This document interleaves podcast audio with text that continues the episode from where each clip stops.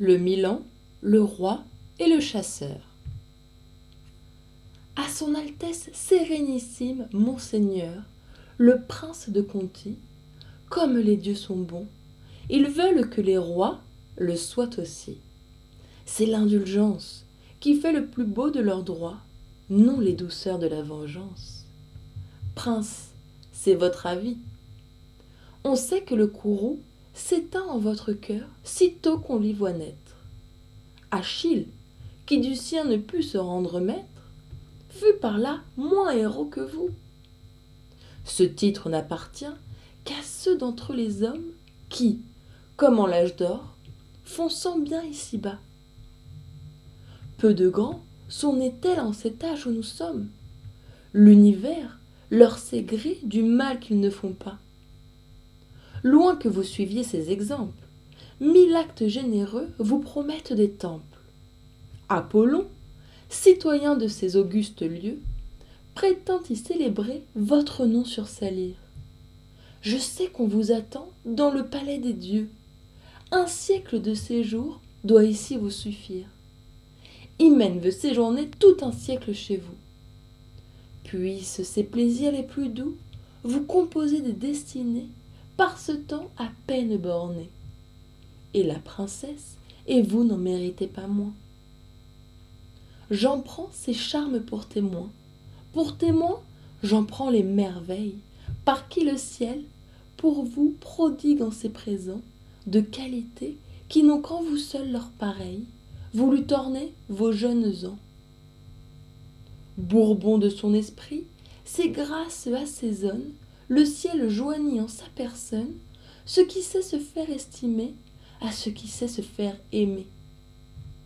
Il ne m'appartient pas d'étaler votre joie, je me tais donc, et vais rimer ce que fit un oiseau de proie.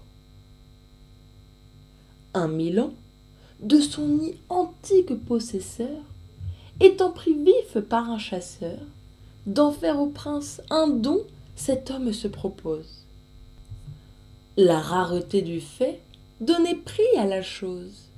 L'oiseau, par le chasseur humblement présenté, si ce conte n'est apocryphe, va tout droit imprimer sa griffe sur le nez de sa majesté. Quoi? Sur le nez du roi? Du roi, même en personne. Il n'avait donc alors ni sceptre ni couronne. Quand il en aurait eu, ça aurait été tout un. Le nez royal fut pris comme un nez commun. Dirent ses courtisans, les clameurs et la peine seraient se consumer en efforts impuissants. Le roi n'éclata point, les cris sont indécents à la majesté souveraine. L'oiseau garda son poste. On ne put seulement hâter son départ d'un moment. Son maître le rappelle, et crie, et se tourmente, lui présente le leurre et le poing, mais en vain.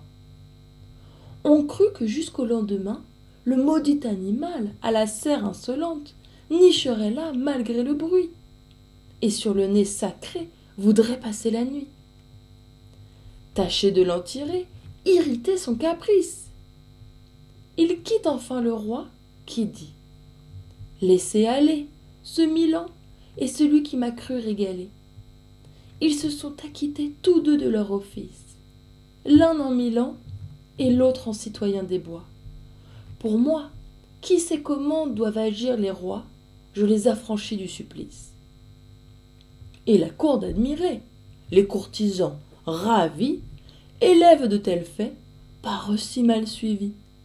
Bien peu, même des rois, prendraient un tel modèle, et le veneur l'échappa belle, coupable seulement, tant lui que l'animal, d'ignorer le danger d'approcher trop près du maître. Il n'avait appris à connaître que les hôtes des bois. Était-ce un si grand mal? Pilpay fait près du Gange arriver l'aventure. Là, nulle humaine créature ne touche aux animaux pour leur sang épanché. Le roi même ferait scrupule d'y toucher. Savons-nous, disent-ils, si cet oiseau de proie n'était point au siège de Troie? Peut-être éteint-il lieu d'un prince ou d'un héros, des plus huppés et des plus hauts. Ce qu'il fut autrefois, il pourrait l'être encore. Nous croyons, après Pythagore, qu'avec les animaux de forme nous changeons, tantôt milan, tantôt pigeon, tantôt humain, puis volatiles, ayant dans les airs leur famille. Comme l'on compte en deux façons l'accident du chasseur, voici l'autre manière. Un certain fauconnier, ayant pris, se dit-on, à la chasse un milan, ce qui n'arrive guère, en voulut au roi faire un don, comme de choses singulières, ce qu'à n'arrive pas quelquefois en cent ans. C'est le nom plus ultra de la fauconnerie. Ce chasseur perce donc un gros de courtisans, plein de zèle, échauffé, s'il le fut de sa vie. Par ce paragon des présents, il croyait sa fortune faite. Quand l'animal porte sonnette, sauvage encore et tout grossier, avec ses ongles tout d'acier, prend le nez du chasseur, happe le pauvre sire, lui de crier, chacun de rire. Monarque et courtisan, qui n'eût ri? Quant à moi, je n'en eusse quitté ma part pour un empire. Qu'un pape rit, en bonne foi je ne l'ose assurer, mais je tiendrais un roi bien malheureux s'il n'osait rire. C'est le plaisir des dieux, malgré son noir souci, Jupiter et le temple immortel rient aussi. Il en fit des éclats, à ce que dit l'histoire, quand Vulcain, clopinant, le vint donner à boire. Que le peuple immortel se montra sage, ou non, j'ai changé mon sujet avec juste raison. Car, puisqu'il s'agit de morale, que nous eût du chasseur l'aventure fatale enseignée de nouveau? L'on a vu de tout temps plus de sots fauconniers que de rois indulgents.